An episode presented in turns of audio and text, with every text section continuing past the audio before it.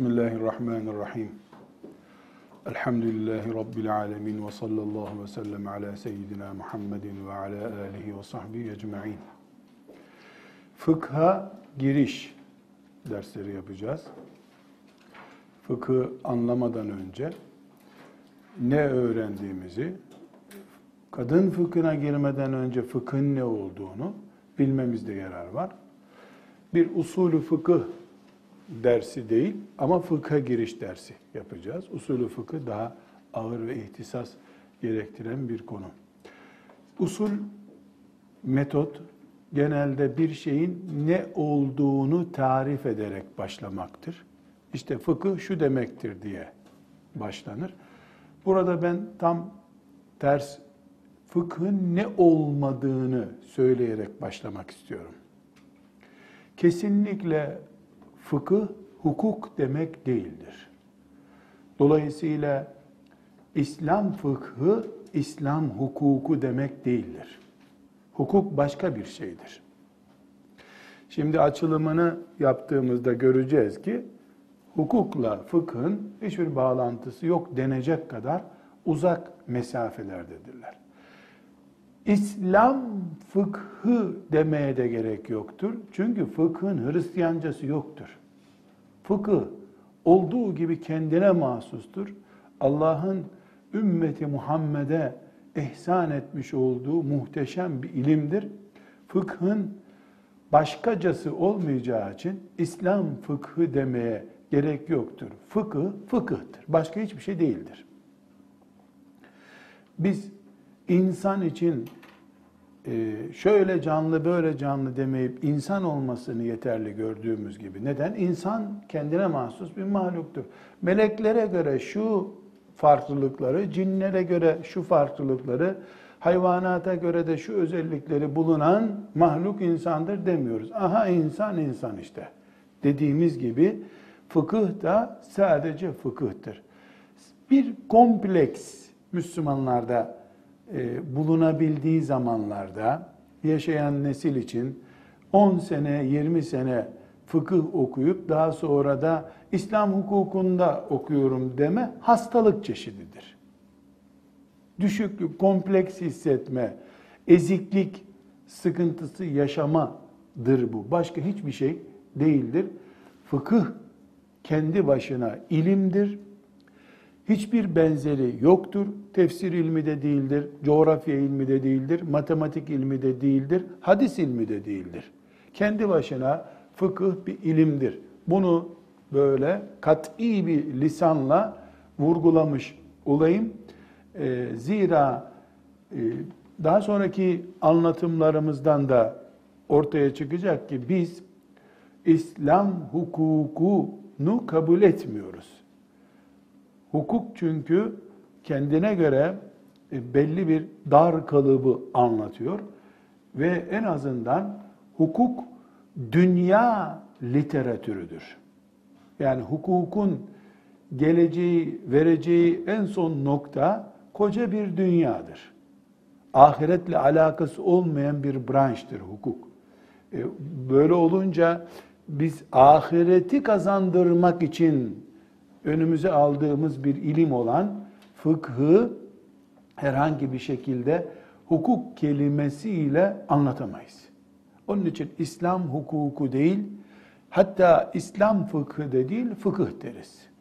Biz fıkıh ehliyiz inşallah. Bunu çok ters bir şekilde başlamış olduk. Çünkü metot şöyledir. Fıkıh şu demektir diye başlanır.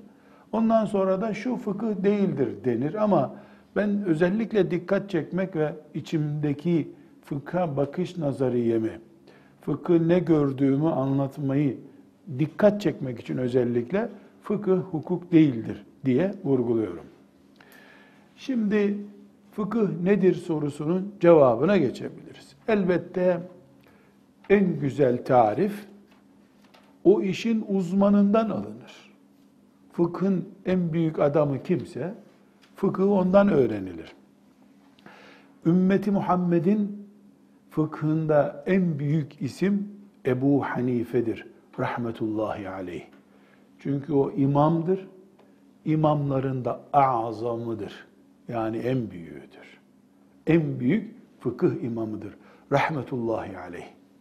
Bu nedenle Ebu Hanife fıkıh nedir sorusuna bir cevap vermiştir. O cevabı irdeleyeceğiz. Zira Muhammed bin İdris Eşşafii rahmetullahi aleyh İmam Şafii diye bildiğimiz imamın da söylediği gibi bütün insanlar fıkıhta Ebu Hanife'nin ailesinin bireyleridirler.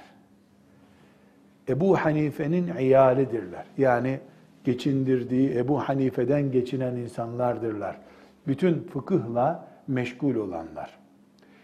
E, muhalifleri de, sevenleri de, sevmeyenleri de onu azam imam, en büyük imam olarak görmüşlerdir. Rahmetullahi aleyh.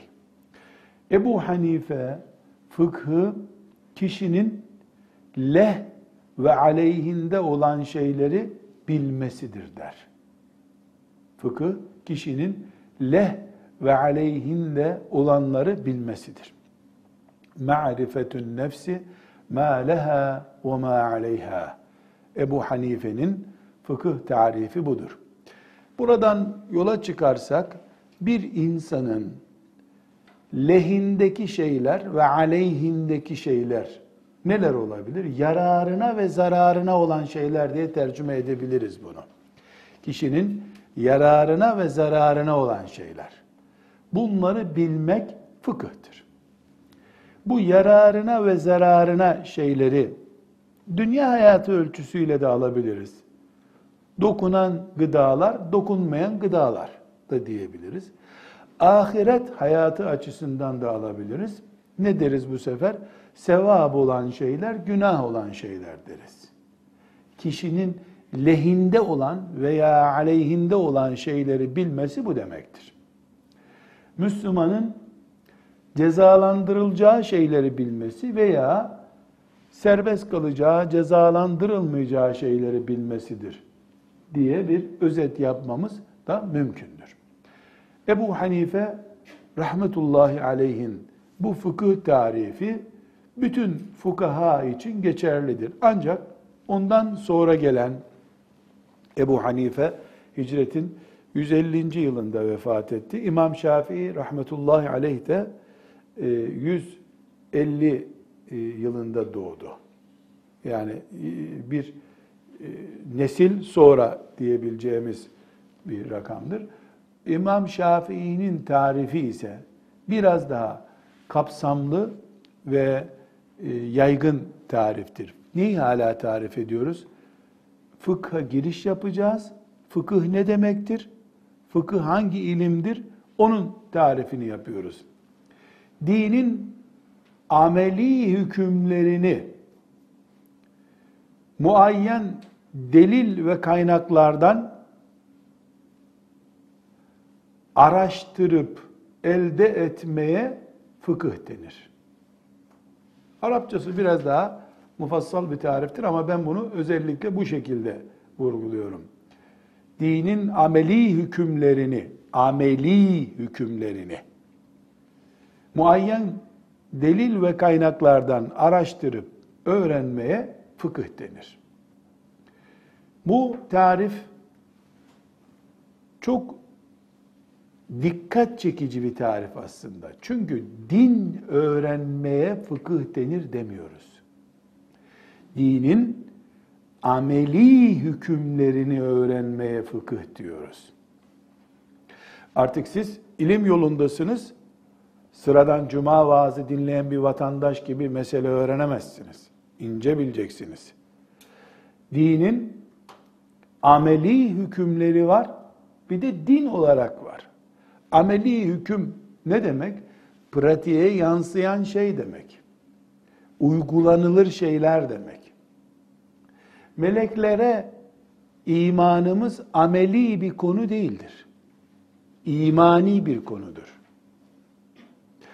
Ahirette sırat, mizan gibi konulara imanımız ameli değildir.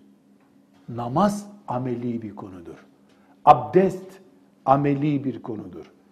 Evlenmek, boşanmak ameli bir konudur. siyaset ameli bir konudur. Amel kelimesini biliyorsunuz. Amel pratik yapılan şey demek. Benim zihnimde tasarladığım şeyler hayalidir, fikridir, düşüncedir. Ameli değildir. Zihnimde gözlüğümü almayı tasarladığım zaman bu düşüncedir. Gözlüğümü elime aldığım zaman bir amel yapmış olurum. Dinimizin amel bölümü var. Müslüman olarak onu yapıyoruz. Namaz bir ameldir. Hac bir ameldir. Bir annenin çocuğunu emzirmesi bir ameldir. Bir Müslüman ölünce onun cenazesini kılmak, mezarını kazmak ameldir. Ama hiçbir zaman ahireti düşünüp gözyaşı akıtmak bir amel değildir. Neden? Beyinde tefekkür halindeki şeydir bu. Dinimizin bir iman bölümü var. Bir ahlak bölümü var. Bir de ibadetler, muamelatlar bu çeşitlemelere gireceğiz sonra. Geniş bir şekilde hayata yansımış bölümü var dinimizin. Bir insan abdest alırken onu kameraya alabiliriz. İzleyebiliriz. Namaz kılarken kameraya alabiliriz. Çocuğunu temizleyen, emziren bir kadını kameraya alabiliriz. Ama bir insanın melekler hakkındaki düşüncelerini kameraya alamayız. Yazarsa, konuşursa, eyleme dönüşürse, amele dönüşürse melekler hakkında böyle düşünüyor diyebiliriz. Bir insanın babasına, annesine saygısı, komşusuna saygısı ahlaki bir konudur. Bunu pratiğe dökülüp onun hakkına, hukukuna tecavüz etmedikçe anlayamayız bunu. Dolayısıyla imanla ilgili, ahlaki düşüncelerle ilgili şeyler dinin ameli olmayan bölümleridir. Amele yansıyabilir ama daha sonra. Bu nedenle fıkıh dinin ameli bölümleriyle ilgilenir diyoruz. Namaza imanla ilgilenmez mesela. Namaz kılmakla ilgilenir fıkıh. Çünkü iman kafadaki bir bölümdür. Beyinle ilgilidir veya işte e, fukahanın deyimiyle kalple ilgilidir. Dolayısıyla fıkıh bunu araştıramaz zaten. Çünkü fıkıh akide konularına, iman konularına girmez. Ashab-ı kiramın daha sonra göreceğimiz şekilde fıkıh bilgisi o çaptaydı. Akide konusunu da ilgileniyorlardı. Ama daha sonra ilim olunca, branşlaşınca fıkıh konuları arasından akide konularını ve iman gibi konuları çıkardı, ahlak konuları da çıkardı. Sadece İslam'ın pratik konularını, ameli konularını aldı. Burada e, bir hususu dipnot olarak almanızda fayda var. Maazallah akide konusu, iman konusu, hatta ahlak konusu basit olduğu için listemize almadık bunu. Biz kuyumcuyuz. Öyle nalbur malzemesi satmayız. Fakihler ciddi iş yaparlar gibi haşa. Böyle bir benzetmeden dolayı değil. Bilakis akide konusu daha ağır bir konu olduğu için. Fıkıhta iştihat yapılır. Akidede iştihat yapılamayacağı için. İştihat konusunu göreceğiz. İştihat e, bir fakih iştihat yapar da fakih olur zaten. E, demek bu şöyledir, böyledir demektir. Akidede, imanda böyledir, şöyledir denmez ki. İman ettim denir ve biter o iş. Bu nedenle yani fıkıh akideyle ilgilenmez. Ahlakla ilgilenmez. Fakihin konuları bunlar değildir demek onları maazallah basit görmek değildir. Bu çok ciddi bir hata olur. Bu hata da insanın imanını riske atan bir hata olur. Bunu kesinlikle böyle düşünmüyoruz. Yani bir dipnot olarak bunu bir kenara koyun. Aslında ilim yolundaki bir talebe böyle düşünmez ama belki bu dersi sizin notlarınızı e, bu işlerden anlamayan biri ele alır. Akide basit bir meseleymiş demek ki. Ahlaksız da olur bir Müslüman. Ebu Hanife'nin konusu değilmiş zaten. Zanneder. E, bu cahilce e, çok sefih bir düşünce olur maazallah. Böyle bir şey zaten asla meyletmeyiz. Demek ki fıkıh ameli konularla ilgileniyor. Ameli konuda nedir? Elle yapılan, gözle yapılan, kulakla yapılan. Mesela filan tür müziği dinlemek caiz midir? Bu fıkıh konusudur. Neden? Çünkü kulağın eylemi bu. Şarkı söylüyor, dilin eylemi bu. Ama müzik düşünmek, şarkı düşünmek e, bu düşünme bölümü ameli değil. Bu yavaş yavaş akideye doğru ya da ahlaka doğru kayar. Elbette iman olmayan nasıl ameli işler yapacak diye bir itiraz da yapabiliriz. Yani bu fıkıhla akide, ahlak hiç birbiriyle bir arada değil demek değil. Uzmanlaşılınca bu sadece fıkıh konusudur, sadece akide konusudur denir. Çok böyle kuş bakışı bakarsan akide, ahlak, fıkıh ne varsa hepsi zaten iç içe olurlar. Ya çok kuş bakışı baktın ama derinleme. Mesela hastaneye baktığımızda bir hastaneyi uçaktan izlediğimizi kabul et. Burada ne var sorulduğunda? Dahiliye var, romatizma var, işte kan tahlili yapılıyor. Yüz tane branş var orada. Hepsinin adı hastane. Ama koridordan girince size oradaki görevli sen dahiliyeye git diyor. Senin hastalığın dahiliye ilgili. Dahiliyeye bir giriyorsun. Orada e, romatoloji yok, başka bir şey yok. Dahiliye başka bir branş mesela. İslam ilimleri de kuş bakışı bakıldığında akide, ahlak, fıkıh, tefsir, hadis hepsi koca abi hastane gibi büyük bir görüntü verir. Ama sonra sen fıkha girince orada hadis ilminin olmadığını görürsün. Ama hadisten istifade edildiğini görürsün. Çünkü nasıl dahiliyeye giriyorsun ama o arada diğer branşların tahlillerine göre sana rapor veriyor dahiliyeci. Yani tamamen de dışarıda değil. Birbiriyle bağlantıları var ama sen dahiliye koridorundan giriyorsun. Fıkıh da bu benzetmeyle bu şekilde anlayabiliriz. Fıkhın ne olduğunu anlamaya çalışıyoruz. Dedik ki fıkıh bir defa din ilmidir. Bir. İki, dinin amelle ilgili bölümleriyle ilgilenir. Üçüncü olarak da fıkıh roman yazar gibi sanal bir ilim yazma branşı değildir. Fıkıh bir kaynak üzerinden araştırma ilmidir. Yani fakih kime diyoruz? Fakih, fıkıh bilen alime diyoruz.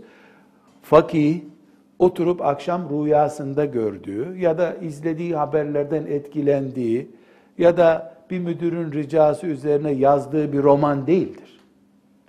Fakihin koşturduğu alan fıkhın kaynakları üzerinde yapılan bir çalışma alanıdır. Fakih fıkhın kaynaklarından üretim yapar. Bu kaynaklarda onun hayal gücü değildir. Zekası şüphesiz araştırmasında etkendir ama fakih Kur'an, sünnet, icma ve kıyas bu dört şeyin üzerinden üretim yapar. Çünkü tarifte ne dedik? Dinin ameli hükümlerini muayyen delil ve kaynaklardan araştırıp bulmaya fıkıh denir dendik. Kişinin leh ve aleyhinde olan şeyleri bilmesi zevkine göre olmayacak herhalde. Ya Kur'an'a bakacak, ya sünneti seniyeye bakacak, ya ümmeti Muhammed'in icmaına bakacak. Bunların ayrıntılarına gireceğiz ne demek olduklarını. Şimdi merak etmeyin. Sadece başlık olarak koyuyoruz. Veya kıyas edecek. Yani bilinen ölçülere bakıp bilinmeyenin hükmünü bulacak. Fakihin vazifesi üretim yapacağı serbest bir çiftlikte çalışmak değildir. Çiftlikte at besleyip atın üzerinde koşan birisi değildir. Önündeki bu dört malzemeden Allah'ın hükmünü araştıran adama fakih denir. Bu dört malzemeden bir tanesi de mer'i yönetmenliklere göre hüküm üretmek değildir mesela. Dolayısıyla bürokrattan fakih olmaz. Çünkü bürokrat önündeki yönergeler, kanunlar, nizamlar, hak batıl ayrı bir konu tabii. Bunlardan olur veya olmaz üreten birisidir. Sonra üst makamını açar, mevcut yönergelerden bir şey bulamadım ne yapayım der. O da üst makamını açar. Yoksa yeni bir yönerge icat ederler. Bu yönergeye göre uygundur veya değildir denir. Bu bürokrattır. Fakih bürokrat değildir. Allah'ın kulları adına araştırma yapan araştırmacıdır. Fakih araştırma yapar. Vazifesi araştırmaktır. Araştırmayı da yabancı çiftliklerde filan e, deneme çiftliklerinde yapmaz. Elinde araştırma yapacağı sabit malzemeler vardır. Nedir onlar? İşte saydı Kur'an. Fakih Kur'an'a müracaat etmeyi bilen adam demektir. Sünnet Resulullah sallallahu aleyhi ve sellemin sünnetinden hüküm çıkarabilen adam demektir. Ashab-ı kiram başta olmak üzere ümmeti Muhammed'in icmaını anlayan nelerde icma etmişlerdir? Bunu anlayabilen ve bunlardaki sabit bilinen şeylere bakarak bu da buna benziyor demek olan kıyas yapabilen insana fakih denir. Evet, neyi tarif ediyoruz? Fıkıh ilmi nedir? Fıkıh ilmindeki uzman olan fakih kimdir? Onu konuşuyoruz. Şimdi e, şöyle bir e, ayrıntıya girmemiz gerekiyor. Bir soru. Bu anlattıklarımdan sonra kendinize şöyle bir soru sorun. O zaman yüzde yüz fıkıh bilen birisi. Bu ama tarifimize göre. Şuradaki anlatımımıza göre. Yüzde yüz fıkıh bilen birisi İslam'ın bütününü bilmiş olur mu? Cevap, hayır. Çünkü fıkıh İslam'ın bütünü değildir. İslam'ın pratik yaşanan ameli bölümünün adıdır. Evet fakih mesleğinin dışındaki bilgilere de vakıf olur.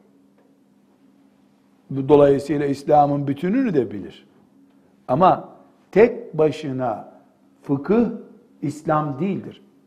İslam'ın bütününün adı şeriattır. İçinde akide de ve benzeri ahlak da yani Allah'ın indirdiği İslam'ın bütününün bulunduğu sistem şeriat sistemidir. Şeriatın içinden Müslümanın tuvalet adabından yani pratik tuvalet bilgisinden cenazesinin gömülmesine varıncaya kadar, doğumundan ölümüne varıncaya kadar Müslümanın pratik hayatıyla ilgili bilgi donanımının bulunduğu e, bilgi dalına ise fıkıh diyoruz. Dolayısıyla şeriat fıkıhtan daha kapsamlıdır. Daha büyük bir ilim dalıdır. Fıkıh ona göre daha dar bir kalıptır. Bu nedenle fıkıh dar bir ismin adıdır. Şeriat geniş bir ismin adıdır. Dolayısıyla biz bundan esinlenerek deriz ki yani bizim mücadelemiz eğer bir dava adamıysak, mücadele ediyorsak fıkhın gelmesi değil şeriatın gelmesidir.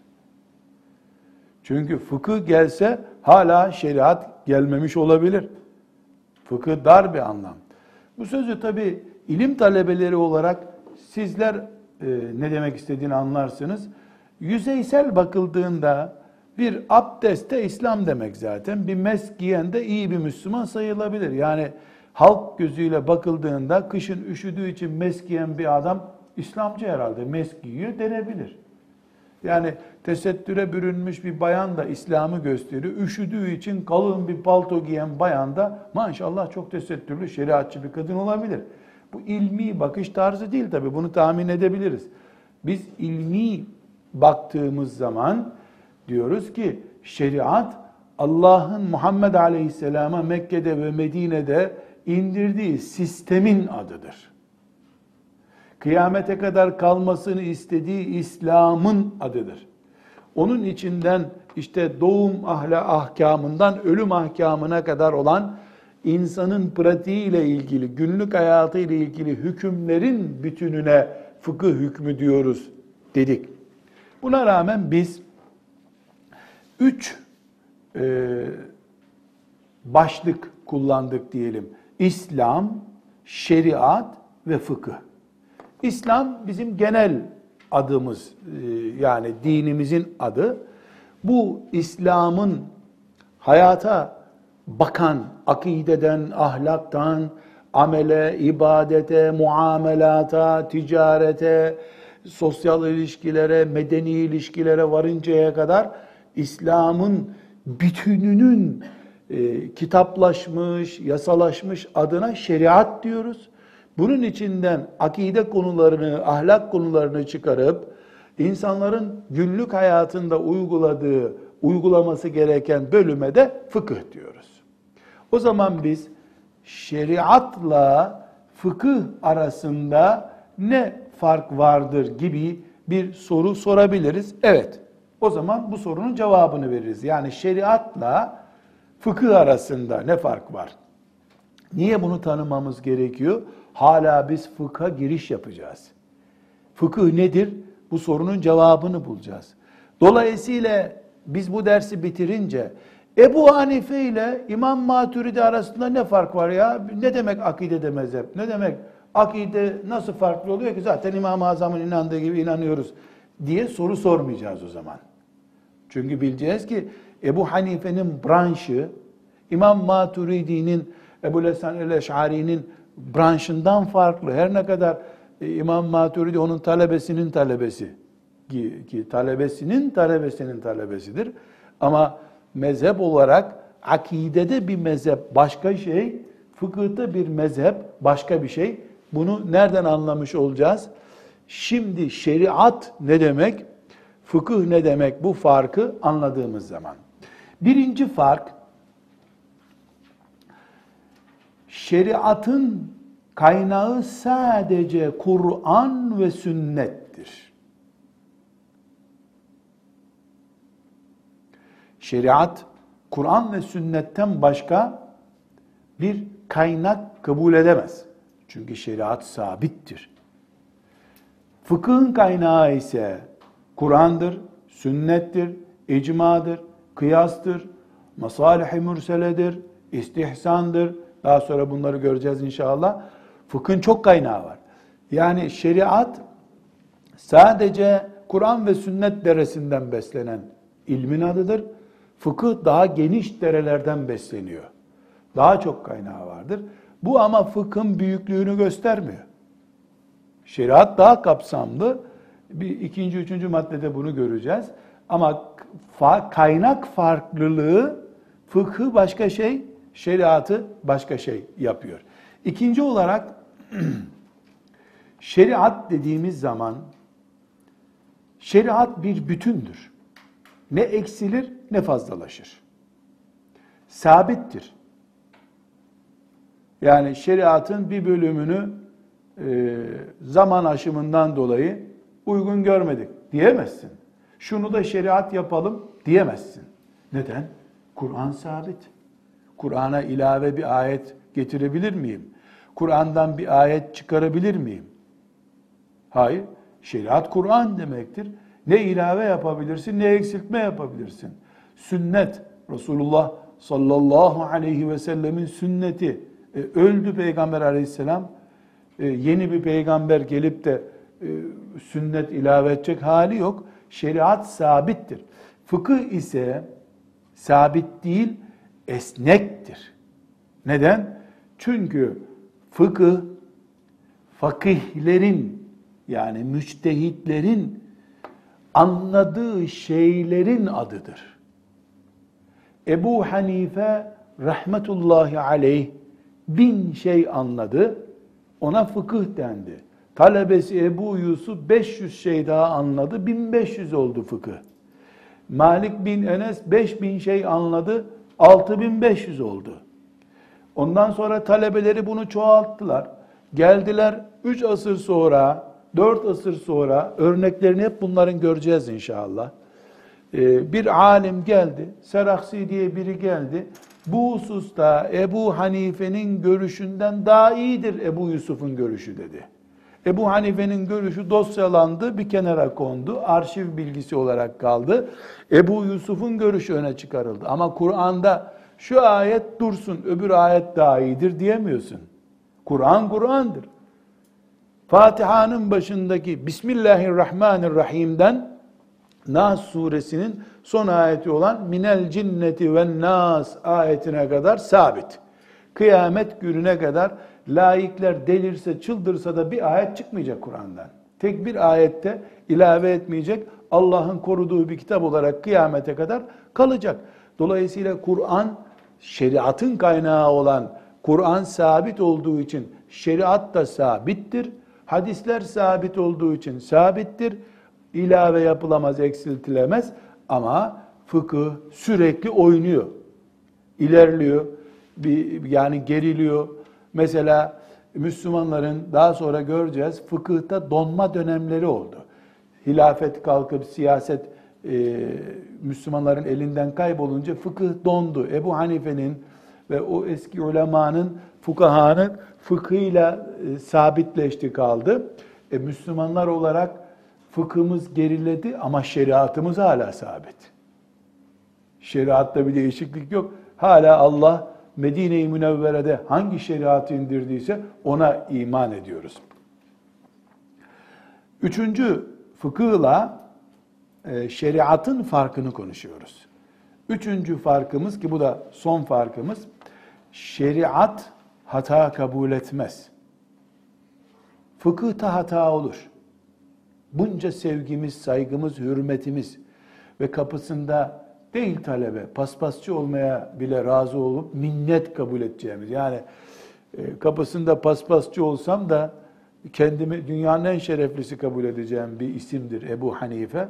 Peki Ebu Hanife'nin görüşlerinde hata var mı? Oh, hem de ne kadar var. Üstelik de bu hataları 50 ile yetiştirdiği talebeleri buldu hep. Ebu Hanife'nin hatası olunca Ebu Hanife'nin oluşturduğu fıkhın da hatası var. Olabilir. Fıkıhta yanlış bilgi olur. Şeriatta hata olmaz. Şeriat hata kabul etmez. Fıkıh hata kabul eder. Neden? Çünkü şeriatın kaynağı sadece Kur'an ve sünnettir. Kur'an da sünnette hatadan korunmuştur, masumdur. Ama Ebu Hanife'nin kaynağı kıyastır, iştihattır. İştihat demek gayret edip bir şey koymak ortaya diye. İştihat bu. Gayret ediyorsun, ortaya bir şeyler koyuyorsun. E, Ebu Hanife'nin ortaya koyduğu şeyler ayet değil ki. Talebeleri bir defa kabul etmemiş bu görüşü. Filan görüşüne Muhammed itiraz etmiş, İmam Muhammed itiraz etmiş. Filan görüşüne de Ebu Yusuf itiraz, öbür görüşüne Hasan Ziya. Kendi talebeleri bunlar. Hadi öbür mezheptekiler yanlış söylüyor Ebu Hanife demişler. Allah fıkıh ilmini zeki ve müştehit kullarının birbiriyle yarışacağı bir alan olarak açmış. Yani Allah böyle istiyor zaten. Kıyamete kadar İslam'ın canlı ve hareketli olması için müştehit kullarının zeki, iştihad edebilecek, yetenekli ve ayağı sabit, kaynağı Kur'an olan, sünnet olan kullarının mücadele etmesini istiyor. Bu mücadelenin sonucu olarak da ortaya bir fıkıh külliyatı çıkacak. Hiçbir sakıncası yok. Bunda hata olabilir ama şeriatta hata olmaz. Ebu Hanife yanılır. Muhammed sallallahu aleyhi ve sellem yanılmaz. Filan e, İbn Abidin isimli kitapta hata bulunabilir. Baskı hatası olabilir. Görüş hatası olabilir. Ayete ters düşmüş bir iştihat olabilir. Bakara suresinde böyle bir şey olmaz. Bukhari'deki hadis ters olmaz. Yanlış olmaz. Çünkü Resulullah sallallahu aleyhi ve selleme aittir. Evet, neyi konuştuk?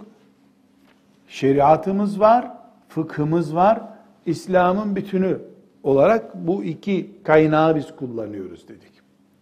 Sadece fıkıh İslam'dır desek akideyi dışlamış oluruz. Ahlaksız bir ümmet talep etmiş gibi oluruz. Onun için şeriat var. Branş olarak fıkıh diye de bir branş var. Bu branşın içine dalmaya çalışıyoruz. Allah müyesser ederse. Öyle o kadar da hemen yüzmeye karar verip de okyanusa atlamak da yok. Bir derelerde merelerde böyle oyalayacağız, boyalayacağız. Sonra da gidip seyredeceğiz nasıl yüzmüşler bu okyanusta inşallah.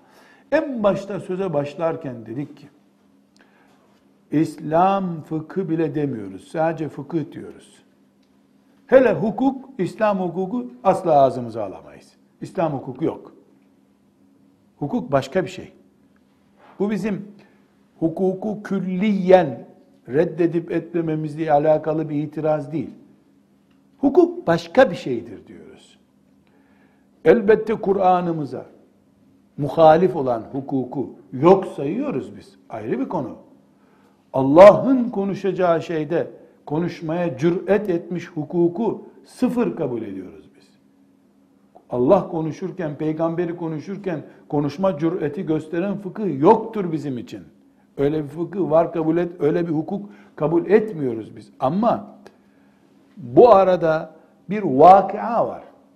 Nedir o vakıa? Yani geçerli önümüzde duran bir durum var.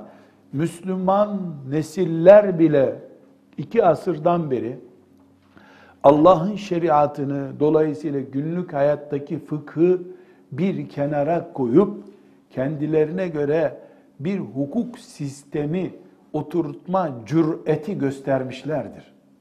Afallahu anna ve anhum. Allah affeylesin. Ta kanuniden başlayan bir uçurumdur bu. Zaten adı üstünde kanuni. Evet, kanuninin döneminde Zembilli Ali Efendi rahmetullahi aleyh gibi bir adamın e, sağlığında cesaret edip Kur'an'a rağmen şöyle diyoruz denmedi. Ama daha sonra mecellesi yapılırken, işte nizam ceditler filan oluşturulurken, işte e, sarık yerine fes konurken, fes de kaldırılıp filanca şey konulurken, baktık ki en baştaki kanun koyma kudretinden, o cüretten kaynaklanan açılımlar bunlar. Tıpkı rahmetullahi aleyh Seyyid Kutub'un benzetmesinde olduğu gibi her açı sıfıra en yakın noktadan başlıyor. Açı ne biliyoruz matematikte? Şimdi 60 derecelik bir açıyı 60 derecede ölçtüğün noktadan geri doğru geliyorsun 55 derece. Biraz daha, biraz daha, biraz daha, biraz daha o iki açının uçlarının en dipte birleştiği yer 0,0001 gibidir. Yani kalemle bir çizgi çiziyorsun. O kalemin üstün aynı başladığın yerden bir çizgi daha ne kadar çizersen çiz sıfıra çok yakın bir noktadır o. Dolayısıyla bir kere sen açı açmaya karar verdiğin zaman sıfır virgül sıfır sıfır sıfır sıfır sıfır sıfır sıfır bir bir rakamıyla bile başlasan o mesafe büyüdüğü zaman sıfır değil artık.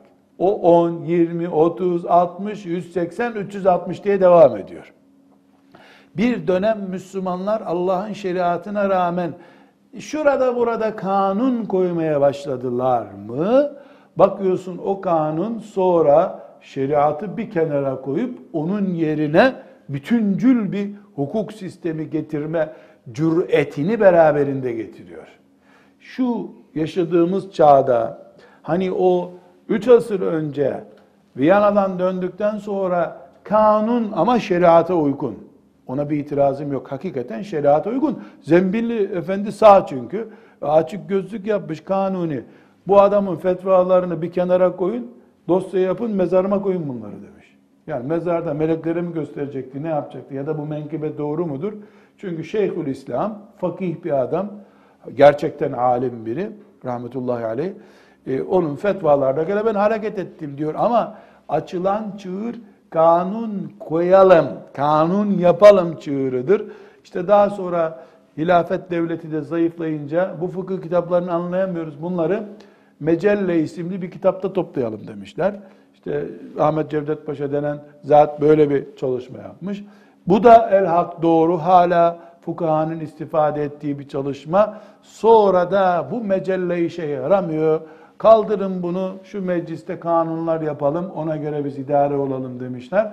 Daha sonra da Kim bizden başka kanun koyuyor ki? Ölüleri gömsün hocalar yeter anlamına gelen son e, prangada şeriatımıza vurulmak istenmiştir. Yani ortada şu anda bizim neslimizin mücadelesi ne olursunuz yeniden Allah'ın şeriatına dönelim mücadelesidir.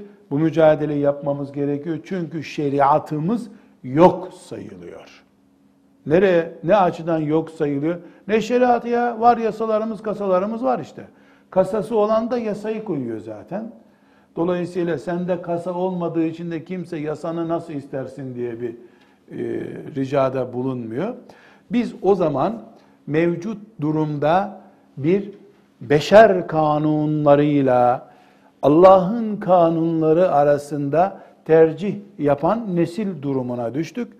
E, bu da bizim fıkıh öğrenirken fıkhın sinsi rakibi olan kanunların çünkü fıkıh aynı zamanda siyaset demektir de. Fıkhın sinsi rakibi olan kanunların ki bu yüzden İslam hukuku diye bir isim konması isteniyor zaten. Yani bizim de bir hukukumuz var. E, bize de bu masada bir yer ayırsanız olmaz mı ya?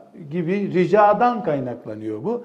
Biz bu sebeple zihnimizde ilim talebeleri olarak Allah'ın dinini öğrenmek, Ebu Hanife rahmetullahi aleyhin başında durduğu fıkı öğrenmek sevdasında olanlar olarak bir ayrımı tanımamız lazım. Şeriat ile şeriatın yerine oturmuş bulunan gasp ederek ama gasp ederek hilafeti ilga edip hali, halifenin gücü bizim e, filan sistemimizde mündemiştir, içinde gizlidir diyerek e, şeriatın yerini gasp eden beşeri sistemle şeriat arasında, fıkıh arasında ne farklar vardır? Bu sorunun cevabına da mutmain olmamız lazım bizim. Tanımamız lazım ki şeriatımız şudur, beşeri hukuk sistemleri budur. Dolayısıyla bunlar bir noktada birleşemezler. Yani biraz şeriattan, biraz beşeri hukuktan bu ne olur? Ee, iki yüzlü, münafık hukuk olur bu. Ne İslam, ne de küfür, ne batı, ne doğu bir şey olmaz bu. Ortada bir köprü gibi olur. Bu olsa olsa herkese beyaz zambak dağıtan bir nifak hareketi olur. Ya şeriattır ya şeriat değildir. Küfrün gücü varsa ki elinde işte dedik kasası var yasa koyuyor. E, küfrün gücü varsa küfür üstün olacak. Gelir bir gün Selahaddin Akdeniz'e fırlatır atar İngiliz'in kralını. O zaman şeriat gelir Allah'ın izniyle. Herkes gücü kadar e, kanununa, gücüne riayet edecektir. Şu andaki e, sorumuzun cevabı şeriat sistemiyle ya da şeriatın fıkıh bölümüyle beşeri kurallar arasında, beşeri kanunlar arasında ne farklar var? Bu sorunun cevabını inşallah bir dahaki derste vereceğiz. Velhamdülillahi Rabbil Alemin.